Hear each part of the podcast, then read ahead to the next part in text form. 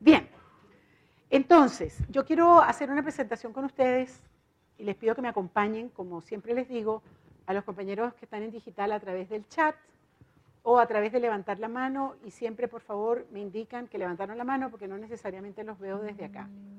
Y a ustedes eh, también levantando la mano y haciéndome sus comentarios. Eh, todos esos sonidos ustedes no le hagan caso. No está pasando nada. Eh, entonces levantan la mano y me hacen o su comentario o su pregunta. ¿Ok? A partir de este momento nos empezamos a sumergir en el coaching. ¿Bien? Em, no porque no antes no hayan estado sumergidos, han estado, por supuesto, desde el comienzo de este programa. Para la gente del DCO, que son varios, eh, digitales y presentes acá, pues es la primera vez que van a escuchar una, presentación formal sobre el coaching. Entonces, a ellos en particular, les quiero pedir, van a tener muchas preguntas que para los demás ya están respondidas. Entonces quiero pedirles permiso para decirles, eh, no te voy a responder acá, consúltalo con tu coach o con Valeria, que es la coordinadora del, diplomado. ¿Te parece, Vale? Y lo otro, Vale, es que me doy cuenta que hay algunas presentaciones que ellos tienen que tener, como por ejemplo la del coaching ontológico. Todas las presentaciones de coaching que se hicieron en la primera conferencia eh, tienen que tener ellos acceso. ¿Sí? E, ellos tienen acceso a esas presentaciones de, coaching, así que... Fantástico, muy bien, eso es. Y ya los... ¿Ah? Bueno, usted va a le pregunta a su coach. Sí, eso no se le va... En este momento es muy difícil responderte. Aquí están preguntando cómo, cuándo, dónde. Eh, es su fuego. Hay que... Muy bien. Eh, no, no voy a ir con esto en lo inmediato, prefiero ir con las láminas. Eh, vamos, Joaquín. No, no para atrás, vamos para adelante. Eso. ¿Se acuerdan de eso? Ahora tiene un sentido distinto, porque cuando yo se las presenté en la primera conferencia, eh, no tenían ustedes todavía el conocimiento que sí tienen ahora sobre el significado reconstrucción ya ahora saben que una reconstrucción es poner en palabras algo y no necesariamente esa reconstrucción es la verdad verdadera y única. Es solamente una reconstrucción en palabras de lo que es el fenómeno del coaching.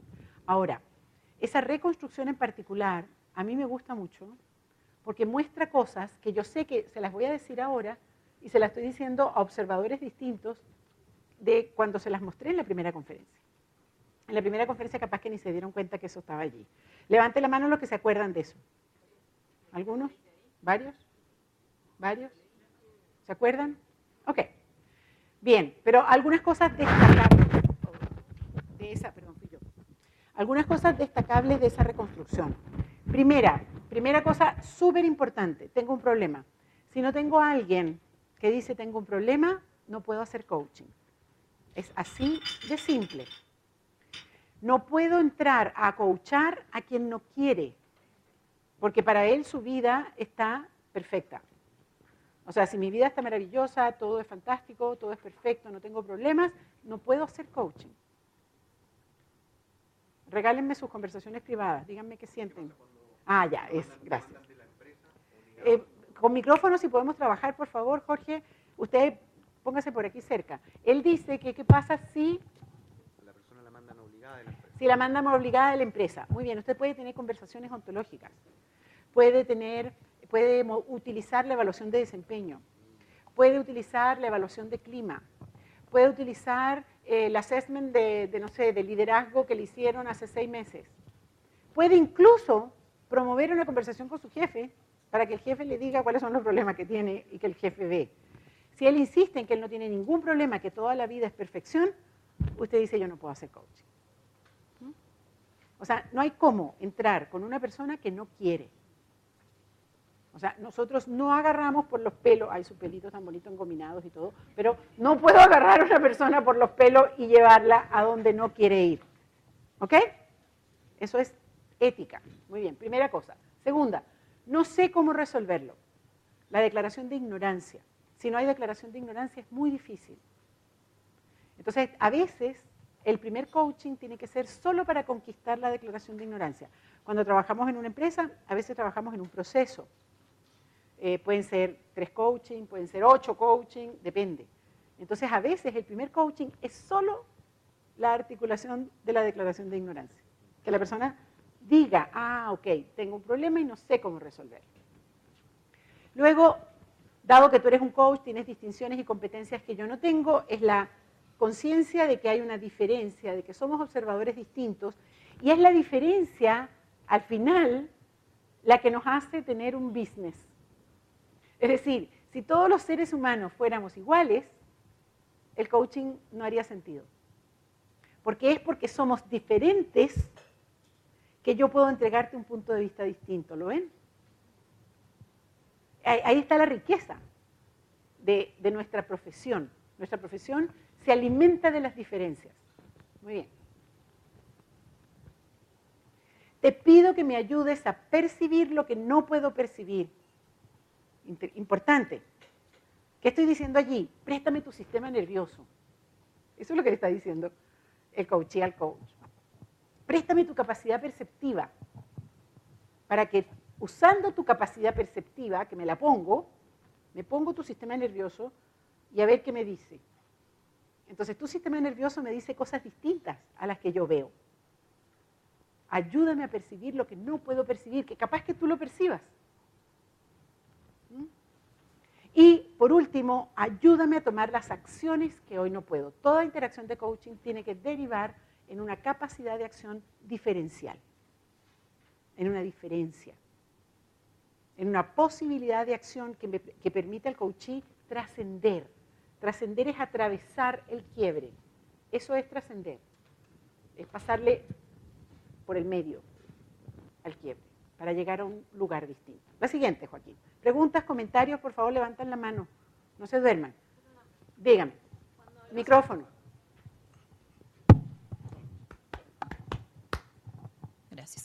Cuando decías que a veces en las empresas puedes tener varias sesiones de coaching y que alguna de ellas solamente puede ser para que la, que la persona, el coachee te diga, ok, tengo esta necesidad, este problema.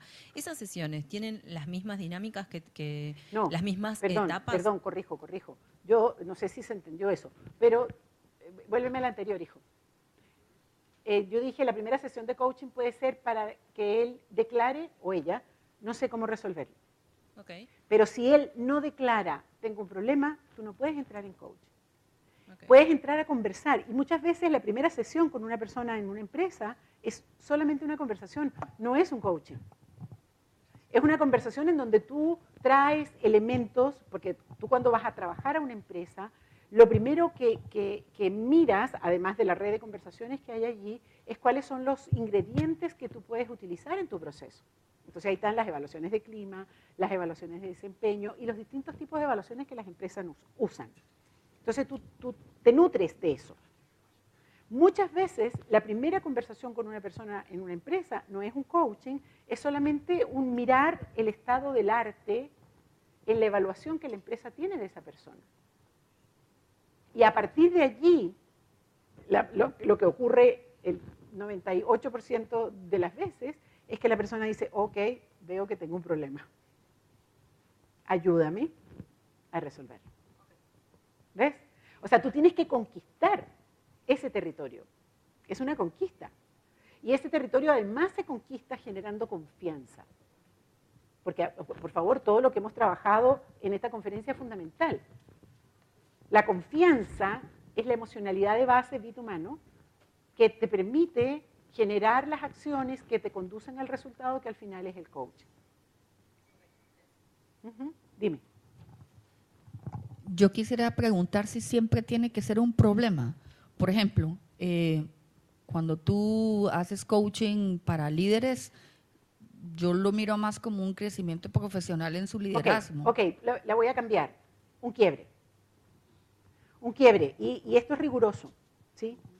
Lo que pasa es que cuando vamos afuera, nosotros les pedimos mucho, no hablen en jerga ontológica. ¿sí? Entonces, ¿cuál es tu quiebre?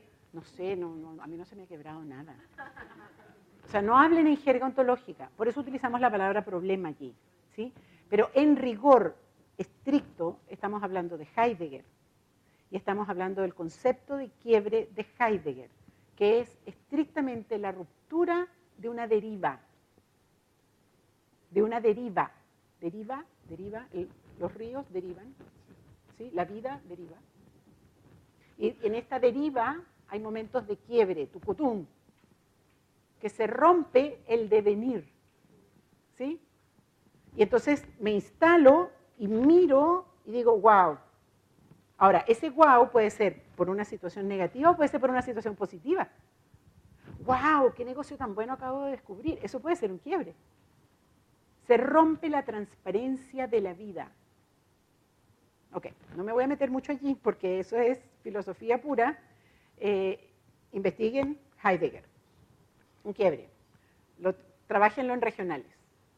Muy bien. La siguiente, por favor. Eh, la siguiente creo que tiene tres golpes. Por supuesto que aquí tenemos que empezar a trabajar con el perfil de competencia. Yo entiendo que ustedes están ya familiarizándose con eso. La gente del deseo no tiene idea del perfil de competencia. Tú tenías la mano levantada. Dime.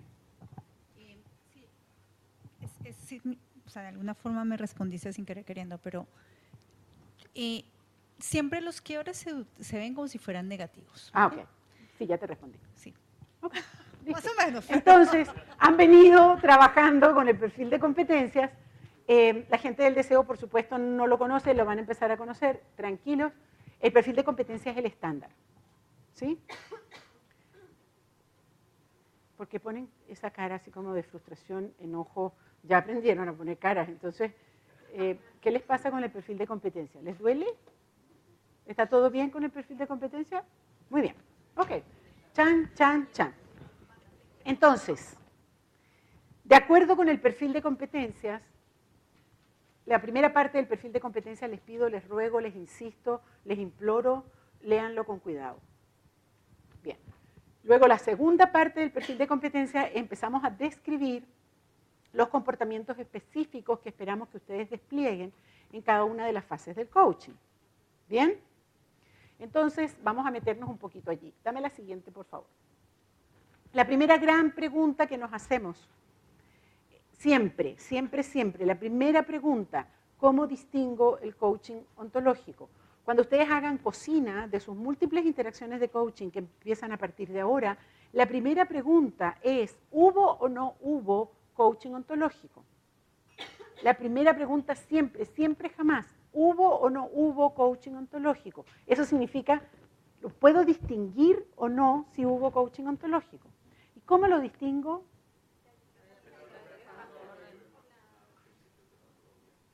A ver, a ver, pásale el micrófono a Alexander. Ah, tres cosas, espacio ético, emocional, principios de ontología, ontología y aprendizaje transformacional. ¿O de, segundo orden o transformación? Cerquita, tibiecito, pero está muy bien, está muy bien tu respuesta. Me, gusta porque me doy cuenta que el perfil de competencia ha estado generando su efecto. ¿Mm? De eso se trata. Eh, entonces, gran pregunta. Así, ah, sí, su aplauso, claro, claro. Claro, bien, bien, bien. Haroldo, Tú ponte el babero, por favor. Ya. La siguiente, Joaquín. Primera respuesta. Entonces, el primer clic. El espacio ético-emocional, fue lo primero que él dijo. Si usted no está en el espacio ético-emocional, no es un coaching eh, certificable, no es un coaching ontológico. Es un coaching ontológico cuando está en ese espacio ético fíjense que nosotros nos damos tanta importancia al espacio ético emocional que la evaluación es dicotómica. ¿Es sí o es no? Es decir, no es que estoy medio estoy, estoy con un pie adentro y el otro afuera, no, eso no existe. O estoy o no estoy en el espacio ético. ¿Por qué no? ¿No qué? ¿En qué está pensando? Nada, se fue. Ok. Segunda, segundo clic el resultado, y ahí está lo de que decía eh, Alex, sobre el, aprendizaje transformacional. Tiene que haber aprendizaje de segundo orden. Y yo sé que eso es complicado, porque muchas veces no sabemos, hubo, no hubo. Sí, tiene, tiene una parte como muy ambigua. Y cuando empiecen las evaluaciones fuertes, se van a dar cuenta que a veces usted jura que hubo y el coach que lo está evaluando dice, no, lo lamento, no hubo. ¿Mm? Entonces allí hay unas conversaciones que se van a dar muy interesantes sobre o sea, ¿cómo distingo el, aprendizaje transformacional? ¿Cómo distingo que hubo aprendizaje de segundo orden? Pero en todo caso, desde el punto de vista del librito, digamos, ese es el resultado que tenemos que observar. Siguiente clic. Es una interacción que tiene que estar basada en los principios de la ontología del lenguaje, las fases, las distinciones, es decir, todo lo que ustedes han aprendido durante todos estos meses y en el caso del DCO, lo que aprendieron en su programa 1. Muy bien, dame la siguiente, por favor. Esta es una breve descripción. ¿Qué significa el espacio ético emocional? Clic, clic.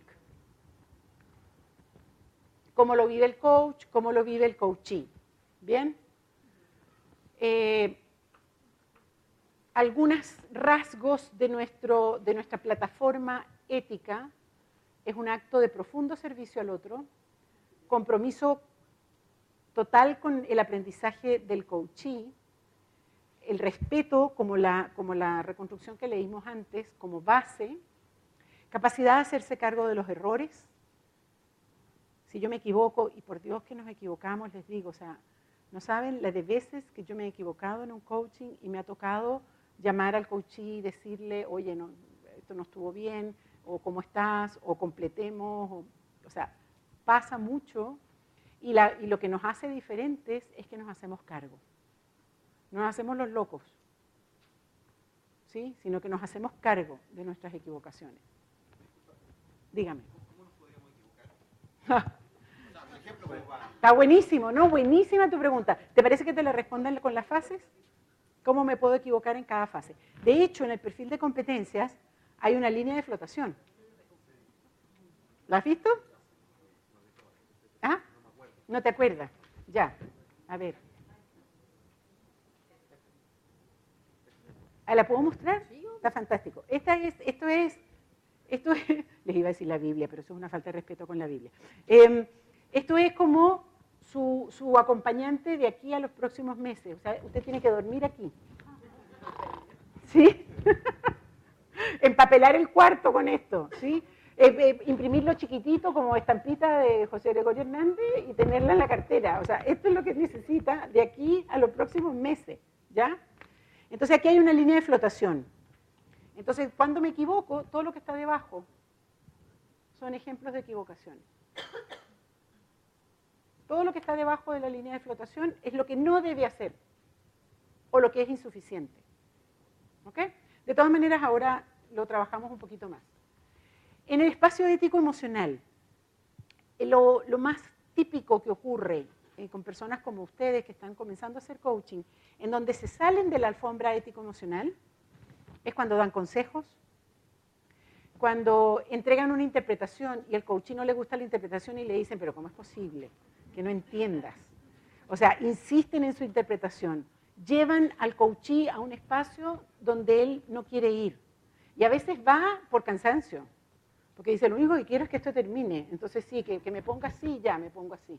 Eh, todo eso es salir fuera de la plataforma ética. El no respetar la autonomía del otro, el no escuchar sus emociones, no es ético. para nosotros la conexión emocional está en el territorio ético. Entonces, si usted no escucha las emociones del otro, se salió de la alfombra ética. ¿Se acuerdan del matador, del matador Salas? Él decía una cosa interesante, decía que él aprovechaba hasta el último instante en la cancha para dar un gol, que ese era su secreto. Y se acordaba de, una vez que en un partido de fútbol había llovido mucho y había barro en la cancha y él venía y venía la pelota y estaba todo, faltaban 40 segundos para terminar el partido y estaba un tremendo charco de agua y se tiró y pegó la pelota y la pelota entró en el arco, hizo un gol. En el último instante. Esa emocionalidad es ética del fútbol. En el coaching es aprovechar hasta el último momento para profundizar, para llegar, para avanzar. Eso también es ética. Usted tiene un ser humano que le está regalando una hora de su vida. No tiene permiso para desperdiciar eso. El matador Salas. El último gol, el gol de taquito lo llamaba él. El gol de taquito era el, gol que daba en el último instante. A veces, en los últimos tres minutos del coaching, ahí es que las cosas hacen sentido. La siguiente, por favor. Por los resultados. Hay aprendizaje, hay agregación de valor, hay desplazamiento del observador. Esta escuela está a punto de dar un salto. Eh, que no, no, les va a tocar a ustedes, pero sí les va a tocar a la generación siguiente que comienza en marzo. Nos vamos a poner más exigentes, ¿verdad? Dígalo ahí, Sandra Cárcamo. Sí. Sí, bueno, pues que esa es la historia de esta organización. Nosotros vamos corriendo la vara, corriendo la vara, corriendo la vara. Ese es el juego. Nosotros estamos cambiando el perfil de competencia. Ustedes, de hecho, creo que son la última generación que sale con este perfil de competencia. En el próximo perfil de competencia, para que haya, para que haya, podamos observar un cambio del observador, ese cambio va a tener que ser en los tres dominios.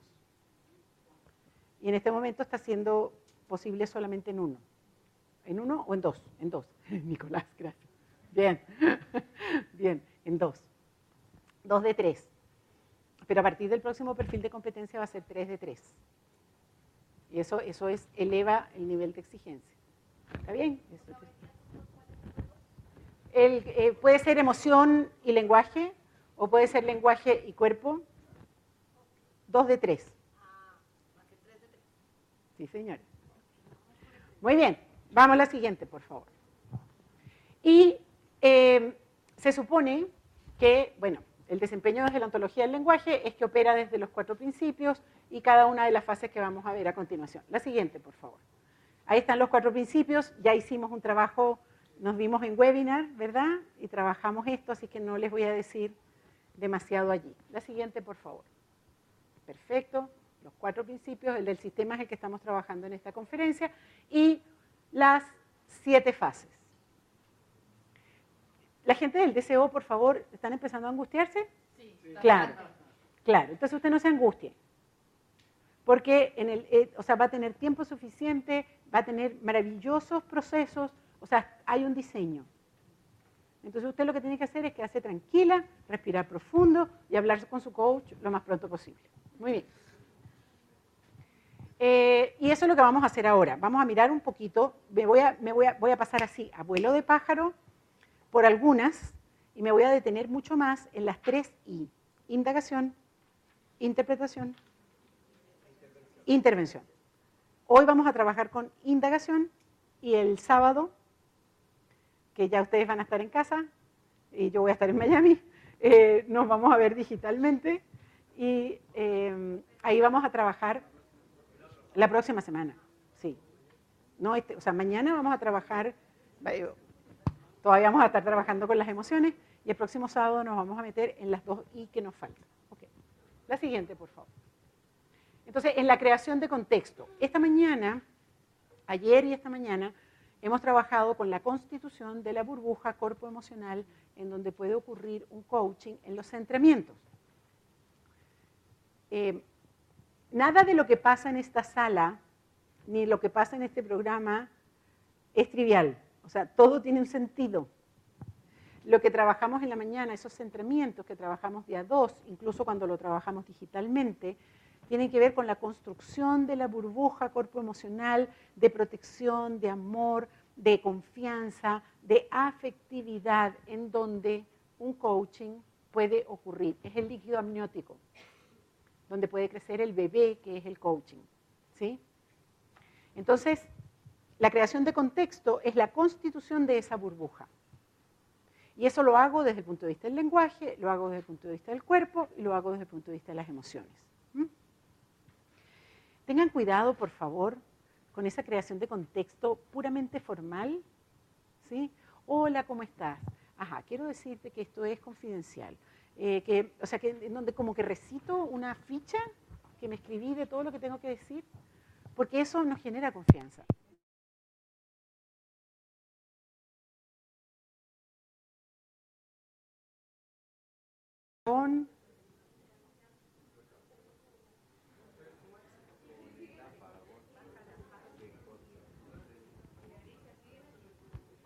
Ah, ¿siguen con nosotros?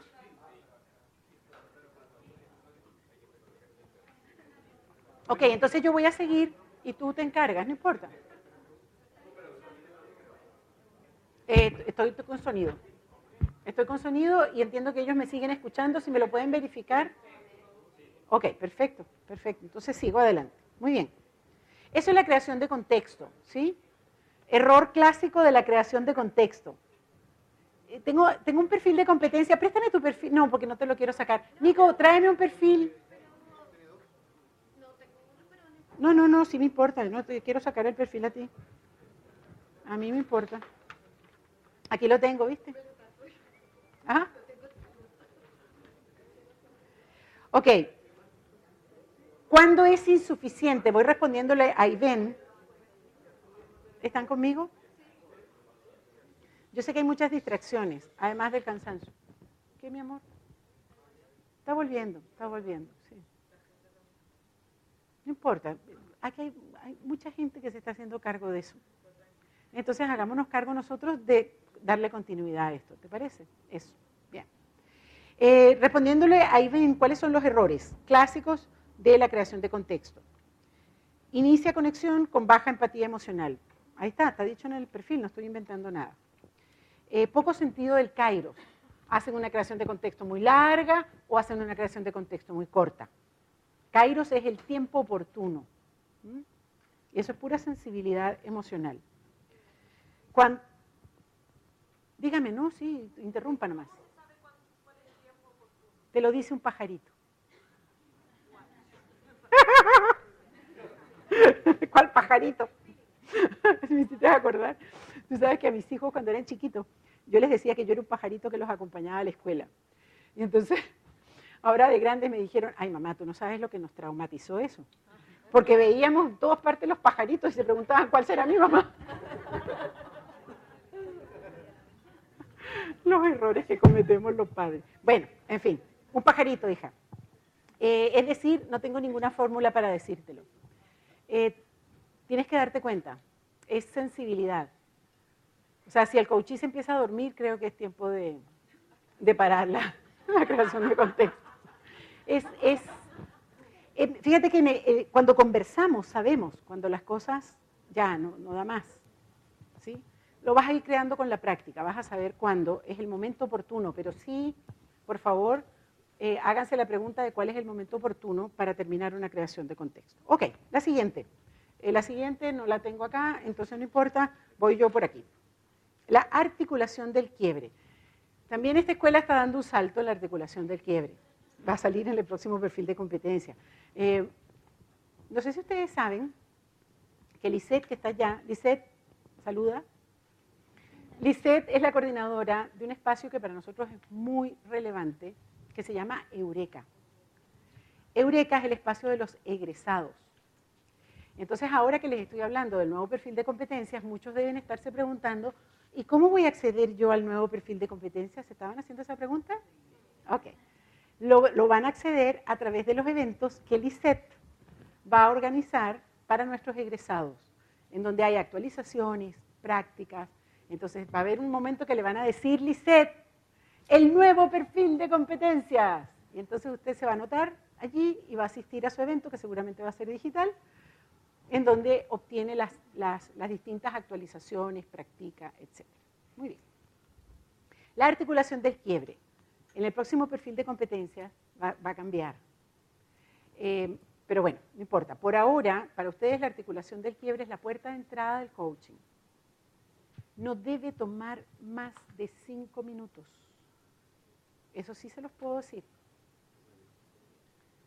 Si ustedes hacen una articulación del quiebre que dura 20 minutos, ya, la regó. ¿Sí? Porque no puede estar 20 minutos solamente articulando el quiebre. La articulación del quiebre es rápida. Ah, ok, entiendo. Vamos a trabajar sobre el territorio de tu relación con la autoridad. Ok, y concretamente con tu jefe. Bien, entremos. Es así, punto. Bueno, no, es que yo no estoy diciendo un quiebre. Es que yo no le voy a decir el quiebre a la persona. Eh, Luz viene a mí diciendo, no aguanto a mi jefe, eh, me, pasa esto y esto y esto y esto. Ya, yo le escucho un rato, hago dos, tres preguntas y le digo, ya, vamos a trabajar entonces en el dominio del problema que tienes con tu jefe y vamos a ver qué es lo que te pasa con la autoridad. Ya, punto. Eso es articular el quiebre. Ah. Mucho más simple. Dígame. Pero yo, yo siento también que, digamos, en, en el quiebre la persona me, me da la información, no, Sí, no la indago. Es Sí. decir, bueno, sí bueno, la indago, haces una pequeña indagación. Una, una pequeña, pequeña. indagación son dos, tres preguntas. Ya, y sale, porque... O ya, sea, y ya. Y estableces el primer piso. Ojo, que al final tal vez con Luz terminemos trabajando sobre la relación que ella tuvo con su papá. Puede que ese sea el coaching al final. Pero empezamos por la relación que tiene con su jefe y el problema que tiene con la autoridad. Terminamos trabajando la relación con su papá, ya. Ahora, al final, en el cierre, tengo que decir, ok, todo esto que trabajamos con tu papá, ¿cómo se relaciona entonces con el problema que tienes con tu jefe? pesco, o sea, a mí nunca se me olvida el quiebre inicial. Siempre lo tengo como por aquí. Y al final lo rescato y lo traigo. Deja de estar mirando el celular. Ok. Chun chun, chun chun. A menos que te esté pasando algo. Ok. Bien. Entonces, ahora sí vamos a entrar en la primera I. Dele, la siguiente. La siguiente. La siguiente. Ahí. Ahí. Aquí nos vamos, aquí voy a bajar la velocidad un poquito y quiero que me vayan ayudando con sus preguntas. La primera I, la indagación. Lo primero que tengo que hacer es hacer la pregunta de examen de dónde ubico la indagación en los mapas de ruta. Mapa de ruta número uno, aquel que se hace la pregunta por cuáles son los componentes de una conversación. Y los componentes de una conversación son... Ok, vamos despertando. Mapa de ruta número uno, aquel que se hace la pregunta por cuáles son los componentes de una conversación y los componentes de una conversación son... Cuerpo, muy bien. Dentro del lenguaje tenemos tres subcomponentes que son... Bien, dentro del habla, dentro del habla estamos trabajando con dos cosas importantes que son, que so- ¿cómo se llama como modalidades del habla. Bien, en las modalidades del habla está la proposición y la indagación y los actos lingüísticos básicos que son afirmaciones, declaraciones, juicios, peticiones, ofertas y promesas. Ya, eso jamás se les olvida. Bien, entonces, la indagación pertenece a las modalidades del habla. La- el complemento de la indagación es la proposición. Ahora, más que una modalidad del habla, la indagación es una actitud. Es una actitud frente a la vida. Es una actitud también frente al coaching. Yo diría que el 80% de los fracasos en el coaching tienen que ver con la indagación con una indagación insuficiente, con una indagación errática, con una indagación que no apuntó a los, a los aspectos centrales de, de donde tenía que ir. ¿Cuál es la misión de la indagación?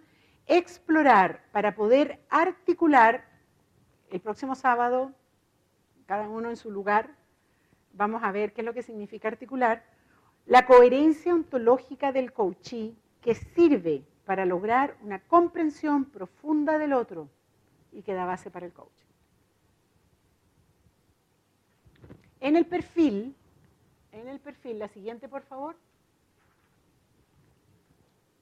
Ah, pero es que aquí no puse, ok, bueno, en el perfil dice, la indagación explora la coherencia ontológica del coachee, del observador y sus sistemas a través del hablar para escuchar en diferentes dominios. Eso es lo que dice el perfil. Bien. Ahora, La indagación, déjenme decirles, que es la fase más caótica del coaching. Es el caos mismo. Ponme la anterior, por favor, porque a mí me gusta mucho esa foto de, de ese muchacho allí parado en una piedrita mirando, ¿sí? Porque eso es exactamente lo que sentimos cuando empezamos la indagación. O sea, estoy mirando la selva intrincada que es el otro, tratando de encontrar un camino. Y tengo que tener la habilidad para sostener la emoción, a veces incluso de angustia, de que no voy a encontrar el camino. Yo ya les dije que tenían que hacer pan, ¿verdad? ¿Les dije? ¿No les dije que tenían que hacer pan? Ay, santo Dios. Levante la mano el que nunca ha hecho pan. ¿Nunca han hecho pan? Bueno, nada, el lunes empieza a hacer pan. Se baja una receta en YouTube, rapidito, ¿sí? Tiene que hacer pan. ¿Por qué? Porque cuando yo echo en el bowl la harina, los huevos, la leche, la levadura, ¿sí? Y empiezo en aquellas cosas asquerosísimas, parece vómito, así una vaina horrible, y usted empieza ahí a darle, este, usted tiene que ser capaz, tiene que hacer un acto de fe. Decir, aquí va a pasar algo bueno. ¿Sí? Entonces usted sigue dándole y dándole y dándole, y llega un momento en que pasa algo bueno. Y la cosa de repente empieza a tomar una forma, y empieza a hacer psh, y psh, porque el pan suena. empieza a despegarse y ya la puedo bajar a la mesa y ya y soy un artista. Ya, ya, ¿Verdad? Porque ya está la masa. Busca agua.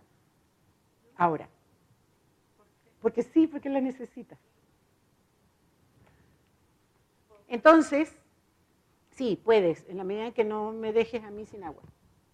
Échame aquí un poquito, ayúdame. Échame aquí a, la agüita, a mí también.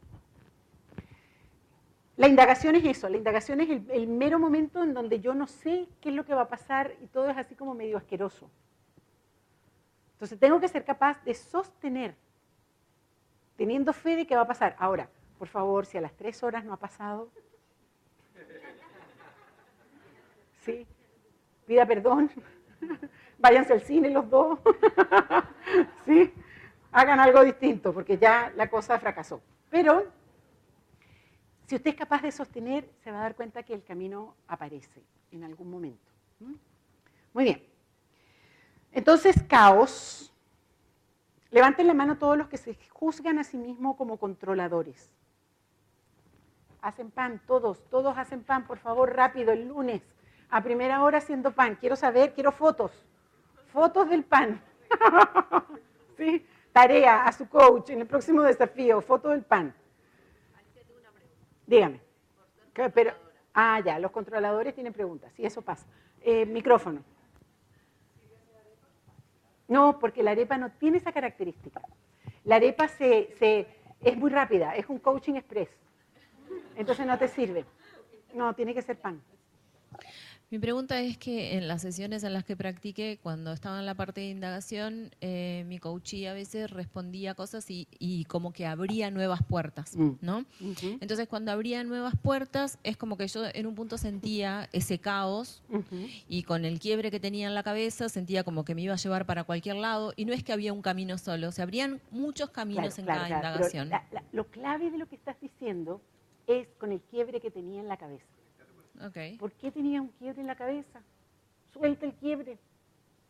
O sea, tú articulas el quiebre y en el momento que lo articulaste lo soltaste. Porque si tú te mantienes solo en ese quiebre, cierras todas las otras puertas. Ahora voy a cambiar la metáfora. ¿Quién andaba a caballo? ¡Ah, qué bueno! Hay más jinetes que panaderos. ¡Qué loco! Han andado harto a caballo. Ya, entonces, ¿saben? Bueno, yo he andado poco a caballo, he hecho más pan que andar a caballo. Pero eh, cuando uno anda a caballo, em, claro, tú estás sujetando las riendas, ¿verdad? Porque se supone que tú manejas el caballo. Entonces tú le das para acá y se supone que él camina para allá, etcétera, ¿no? Pero hay momentos que tú le puedes soltar la rienda al caballo. Y entonces el caballo hace lo que le da su gana. Y el caballo empieza, se sale del camino, se va a comer un pastito que estaba por allá, que se veía bien rico, Nunca hubiéramos sabido del pastito si no le soltábamos la rienda al caballo. Entonces la primera fase de la indagación es a caballo suelto, con la rienda suelta. Porque si no, nunca sé para dónde hubiera ido el caballo. Y ahí, preciosa, la competencia importante para que tú desarrolles es la de tolerar que tu caballo va a ir para donde le dé su gana. Ahora, tú no te olvidas del quiebre inicial y tú vas esperando, vas esperando que pase. Fíjate en los donde estoy, qué me está pasando, lo que ocurre. Y por supuesto esto no es un coaching, lo decimos 80 veces. Eh, ocurre en 4 o 5 minutos, o sea, es muy, breve el tiempo. Pero a mí me pasa siempre que dejo que la persona, dejo, dejo suelto el caballo y voy viendo el camino. Y en algún momento, ahí está, lo pesco. Pero si yo voy con una hipótesis previa, nunca funciona. Pero tú, Patricia, tú lo dejas suelto con las preguntas y en qué etapa de la indagación uno está, ¿cierto? En la primera parte, Sergio. El- Repite la pregunta para tus compañeros. No, es que tú dejas el caballo suelto en la indagación cuando uno ya empieza a tomar las alfombras que aparecen ahí o, o cuando tú estás recién haciendo preguntas iniciales. En las An- preguntas iniciales, yo te diría los primeros 10 minutos de la indagación. La indagación dura más o menos unos 20, 30 minutos dentro de un coaching más o menos regular. Yo te diría que los primeros entre 7 y 10 minutos de indagación son a caballo suelto. En donde haces preguntas que son muy abiertas, preguntas para que te responda cualquier cosa. Eh, y dejas, dejas, dejas que el caballo camine.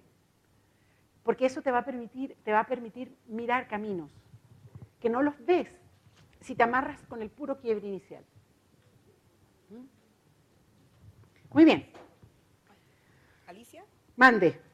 Ah, Contesté en mexicano. Dígame. Eh, que tiene que ver con algo que tú mencionaste del caos. Al menos en las sesiones que hemos hecho, de, de intentando hacer coaching, practicando, en lo personal me ha pasado que siento ese caos que es como por dónde voy. Como tú recién me, me pasó lo que dijiste, no hay que soltar el quiebre, pero a veces entre que te metiste, porque ha pasado que repente sientes que entraste casi en la otra persona, Sí. y, des- y ahí viene como el raciocinio de, chuta, no tengo que olvidar el quiebre. ¿Y cuál era? Entonces, eso a mí me ha generado caos, que es como, no me puedo olvidar. No, entonces, y me genera como un freno entre, no puedo entrar mucho, No, porque que no entrar. se me puede distraer. Tiene que entrar Ese- y no se le puede olvidar las dos cosas. ¿Y eso cómo lo haces? Práctica, práctica, práctica. No hay otra. Ok. Ajá. Ay, Dios mío. Tengo 15 minutos y 7 páginas. Dígalo. pues. Se puede interpretar que esta indagación es como mucho aire y que después el quiebre es tierra. Eh, sí, de hecho me faltaba justo eso. ¿Viste que te Sí, ayudé? Sí, está bueno. La creación de contexto es agua-fuego. La articulación del quiebre es agua-aire. La indagación es agua, aire, fuego. ¿Se dan cuenta? Porque yo tengo que dejar la dirección de la escuela, porque yo todo esto lo tengo que escribir. Sí, gracias, Sandra. Yo tengo todo, todo en papelitos, o sea, no puede ser. Ya. Diga. Sí. Claro. Es muy rápido.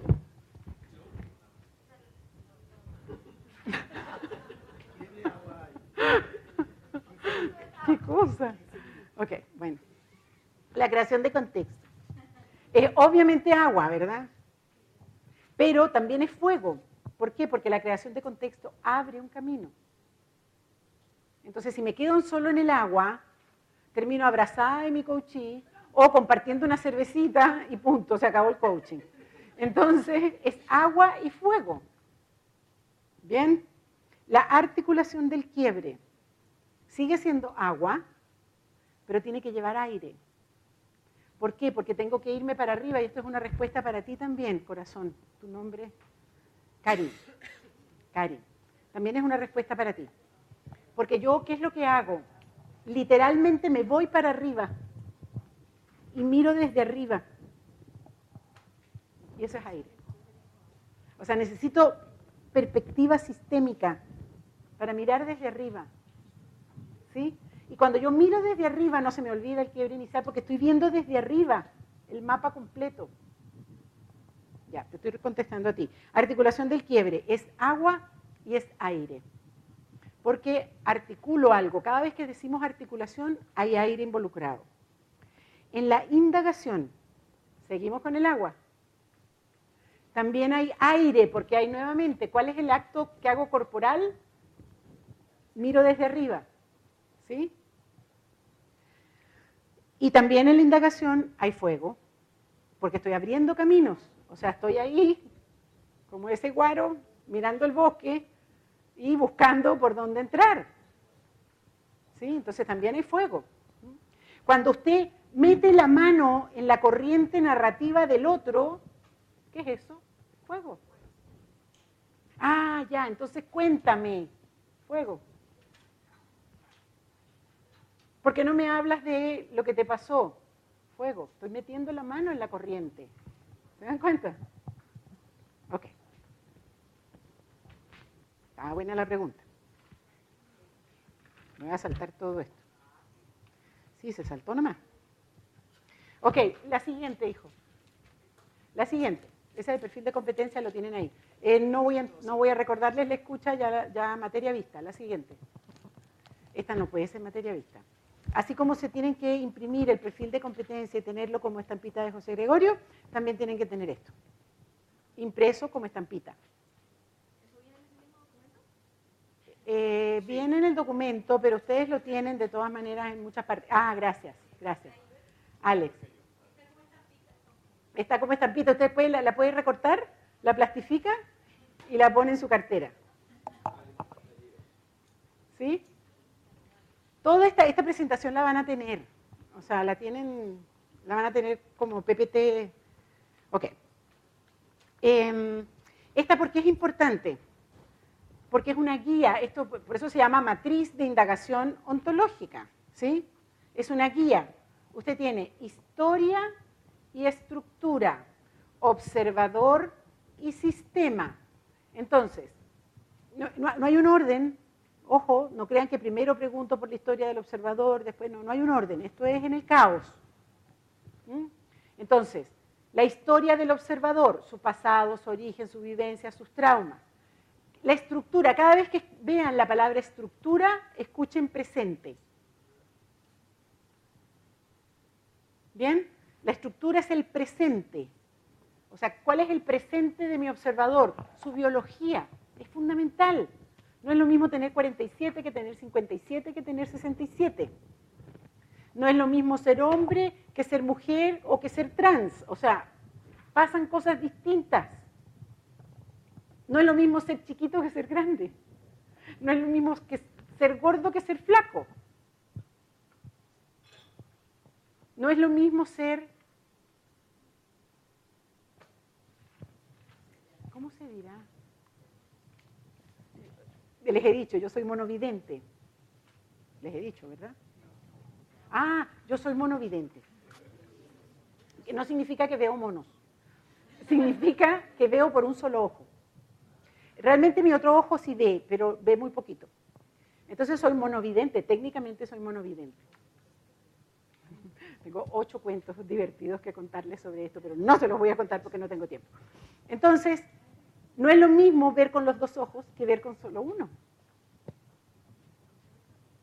La, biología afecta. Entonces, la biología, la emocionalidad, la corporalidad y el lenguaje, el presente de la persona con la que estoy trabajando. Sistema, la historia del sistema, el trasfondo cultural, la sopa en la que esa persona creció, los hechos históricos, si nació en la época de la Segunda Guerra Mundial. O, no es lo mismo nacer en este momento en Ucrania que nacer en Sudáfrica o en Venezuela.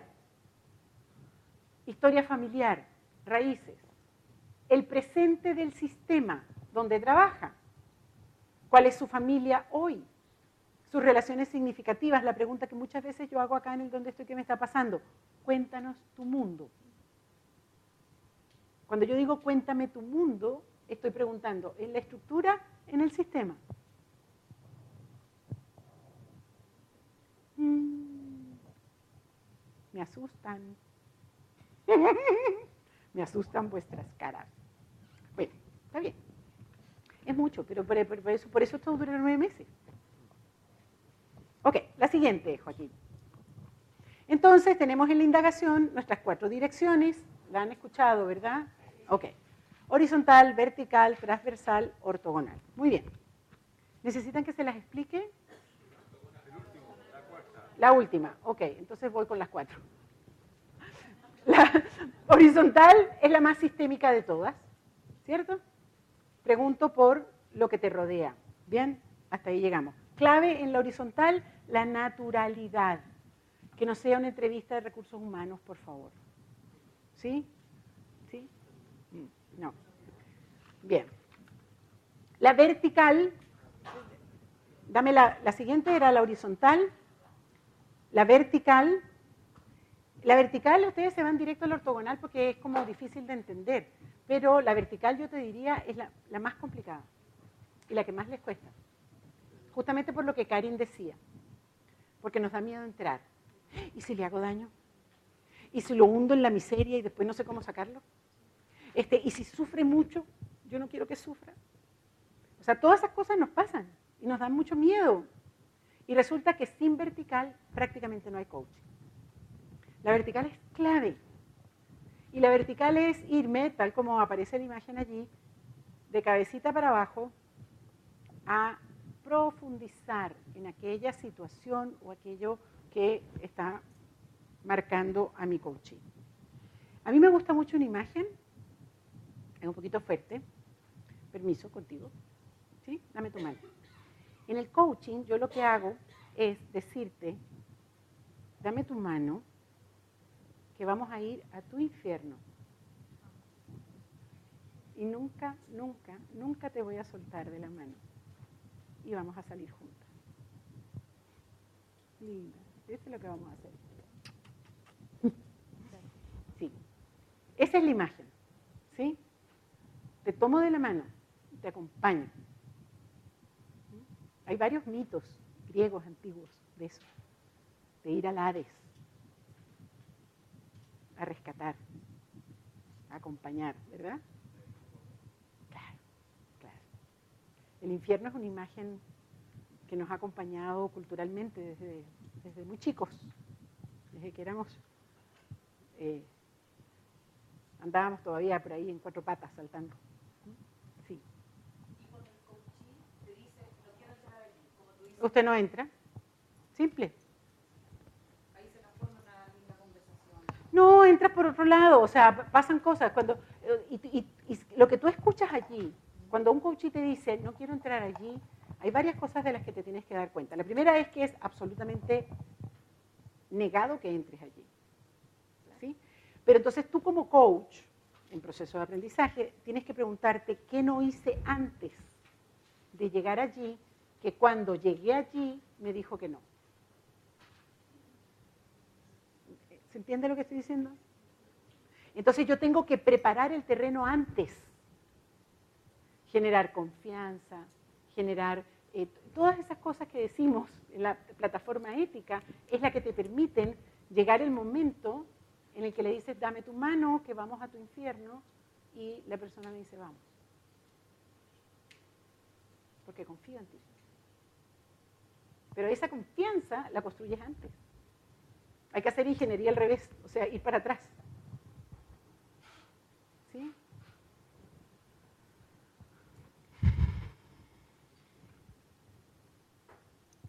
La transversal, la siguiente, por favor. Eh, perdón, la anterior. La anterior, sí, ahí. Em, en, la, indagación vertical es pertinente hacer ejercicios indagativos.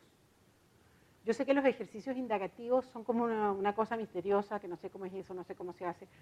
No es completamente indispensable que ustedes lo hagan en este nivel. De hecho, los ejercicios indagativos los creamos para el nivel avanzado y se han ido como permeando hacia el año 1.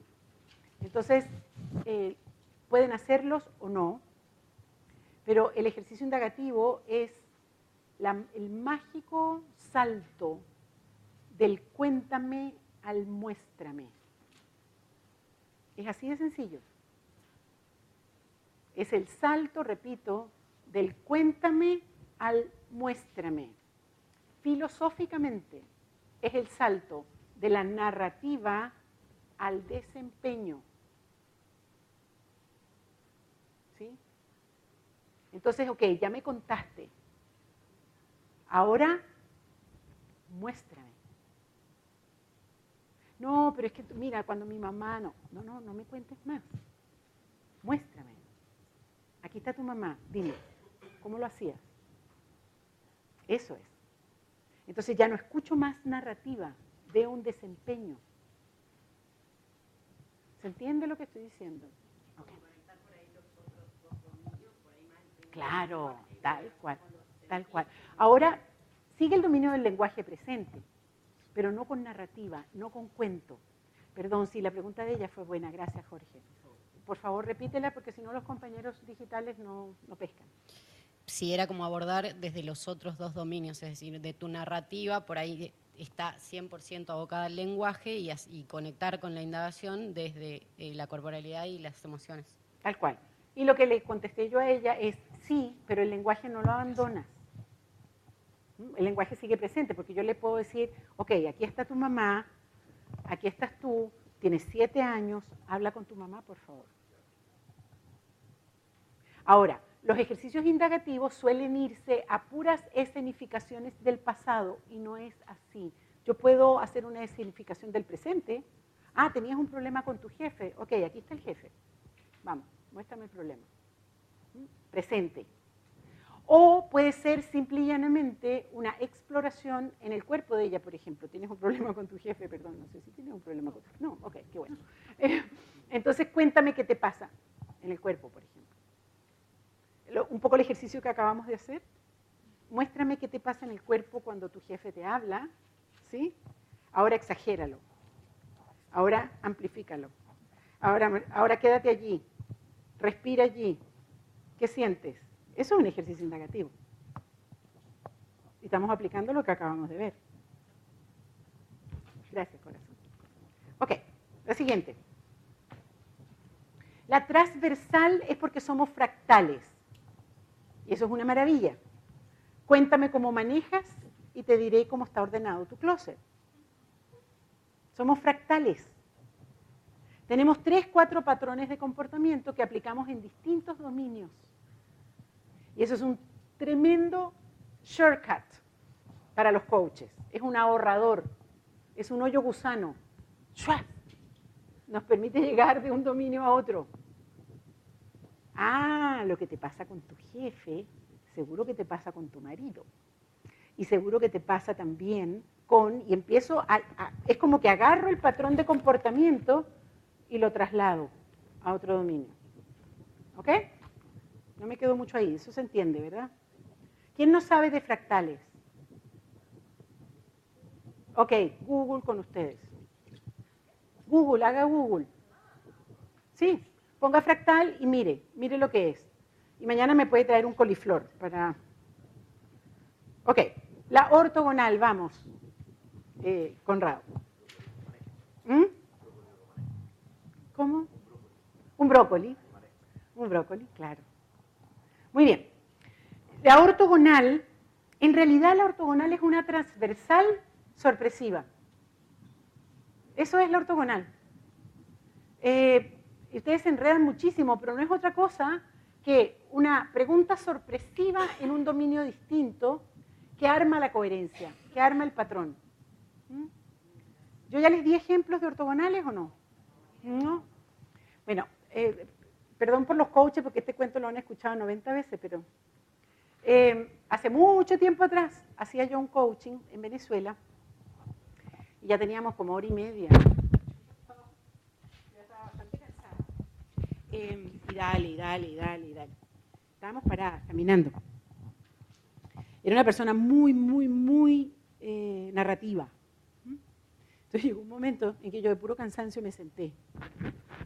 Y la miré de abajo para arriba y le dije, tú mamaste dedo cuando eras chiquita. Tú mamaste dedo cuando eras chiquita. Mamar dedo, mamar dedo. Chupar dedo. ¿Sí? Bueno, en Venezuela se dice mamar dedo, por eso le dije mamar dedo. ¿Tú mamaste dedo cuando eras chiquito? Me dice, sí, yo mamé dedo hasta como que tuve como 10 años. Y me metí en el closet, porque toda la familia me perseguían. Cada vez que me veían con el dedo en la boca, me perseguían y me castigaban. Entonces yo me metí en el closet y ahí me chupaba mi dedo horas. Y ese dato tan simple permitió explicar todo lo que estaba pasando en el coaching. Mi hijita, porque estando sentada y ella parada, le vi la boca desde abajo para arriba. Y tenía el paladar típico de las personas que maman dedo cuando son chiquitas. Los dientes y el paladar, se, se va hacia adelante, nunca hizo ortodoncia. Y entonces tenía los dientes volados, los dientes para adelante. Y eso no se veía cuando estábamos al mismo nivel, pero cuando yo me bajé, lo vi, lo dije. Eso es una indagación ortogonal. ¿Perdón? Claro, sale así de repente. Sí, estoy consciente, Jorge. Sí, estoy respondiéndole a Conrado. Sí. En el dónde estoy, qué me está pasando, yo prácticamente lo que hago son indagaciones ortogonales.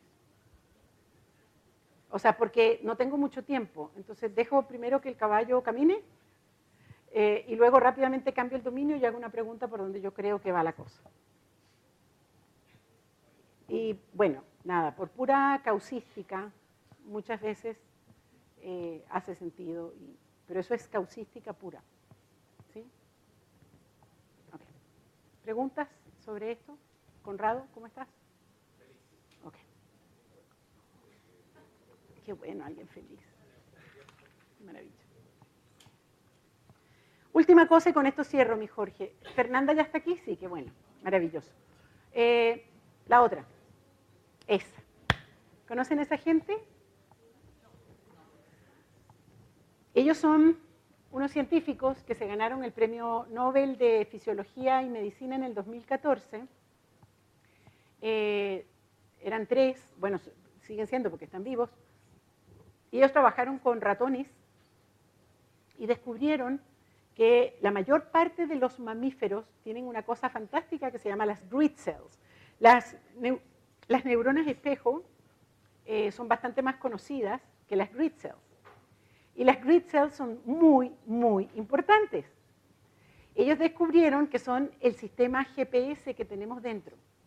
Que por supuesto, cuando le delegamos el GPS al teléfono, las grid cells se van de vacaciones y empiezan a dormir el sueño de los justos eh, y cuando queremos ubicarnos eh, nuevamente en el espacio no lo podemos hacer si no tenemos el GPS externo.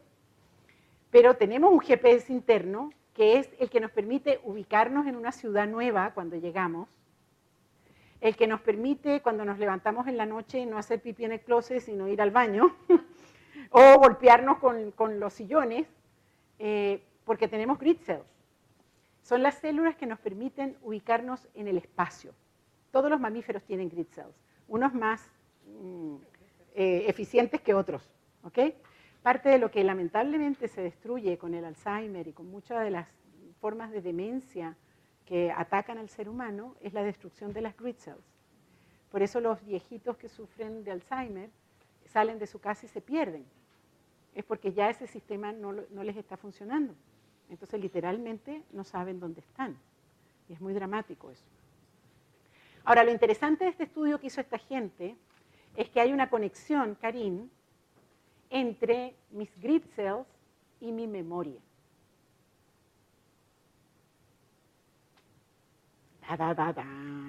Esa no se la esperaba.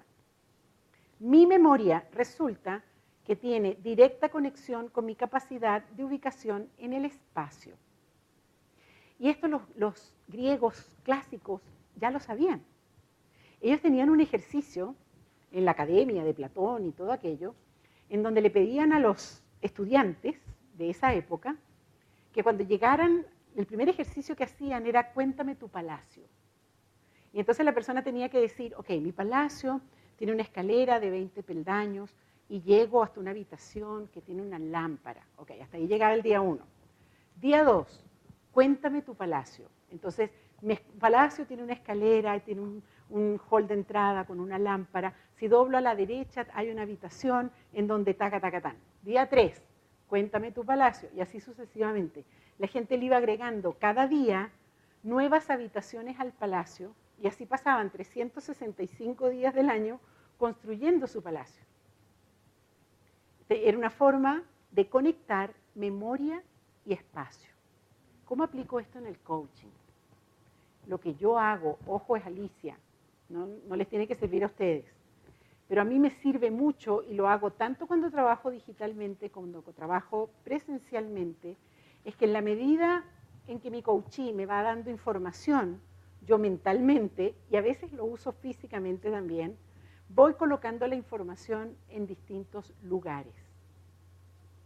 Ah, que tu mamá, tu curucutú, aquí. Y de este lado suelo poner familia primaria. Ah, que trabajas en esto que aquí. ¿Ven? Y a veces cuando, como usando el cuadrito, uso el cuadro y digo, ok, en esta esquina vamos a colocar esto. Y en esta otra esquina colocamos esto otro. Uso el espacio para acordarme. Entonces cuando empiezo a interpretar o a desarrollar, digo, pesco de acá, pesco de aquí, pesco de aquí atrás, ¿sí? Porque hay una conexión entre mis células, grid cells y mi memoria, dígame. Y al revés, eh, por ejemplo, cuando no recuerda algo, eh, recuerda dónde estaba. Eh, claro, claro, claro, sí, sí. Ok, gente, creo que hasta aquí podemos llegar. ¿Ha sido lindo o no? ¿Ha sido lindo? ¿Qué nos faltó? Me faltaron las incompetencias en la indagación. ¿Se las digo solamente? Ya. Eh, incompetencias frecuentes en el dominio de la indagación. La indagación, la indagación inhibida.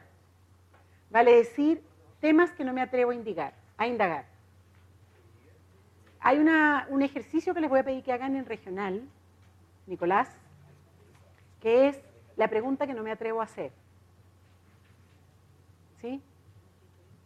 Eh, ¿Cuándo te vino la regla por primera vez? ¿Ya atravesaste la menopausia? ¿Cómo te fue? ¿Cuándo fue tu primera relación sexual? ¿Cuántas parejas sexuales has tenido? ¿Le tienes miedo a la muerte? ¿Has sentido que mueres alguna vez? ¿Tuviste un aborto? Esas son preguntas difíciles. Y tengo que aprender a hacerlas.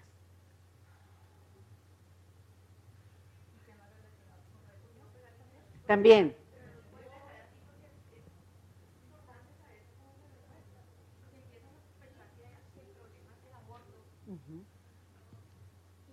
Usted pregunta, pues usted tiene que acostumbrarse a preguntar.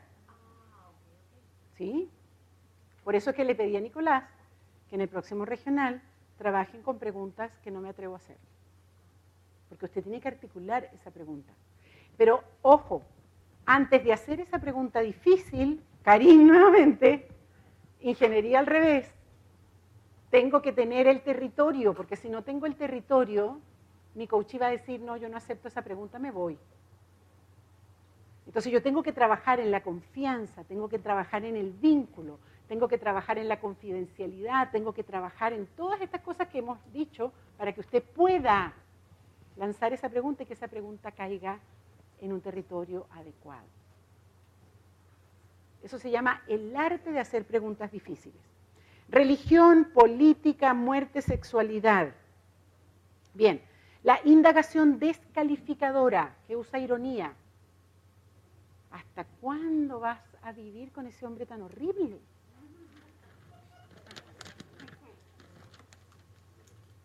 ¿Por qué te bancas esa situación tan espantosa? ¿Por qué te bancas? En fin, puedo dar muchos ejemplos de indagaciones descalificadoras. La indagación como modalidad de intervención. ¿Tú no crees que tú podrías hablar con tu mamá y decirle 4, 5, 6, 7, 8, 9, 10? Lo estoy haciendo en forma de pregunta, pero en rigor es un tremendo consejo en forma de pregunta. La indagación que sirve como camino para arrancar de un cierto lugar. ¿Cómo era que se llamaban los perritos que vivían en tu casa? O sea, ¿qué tienen que ver los perritos con los... ¿Sí? O sea, estoy, estoy llevando la indagación a un nivel de detalle solamente por el miedo que me da entrar en donde sí debo entrar. La indagación superficial que huye de la profundidad. Chan, chan. Gracias, queridos. Los dejo con Fernanda.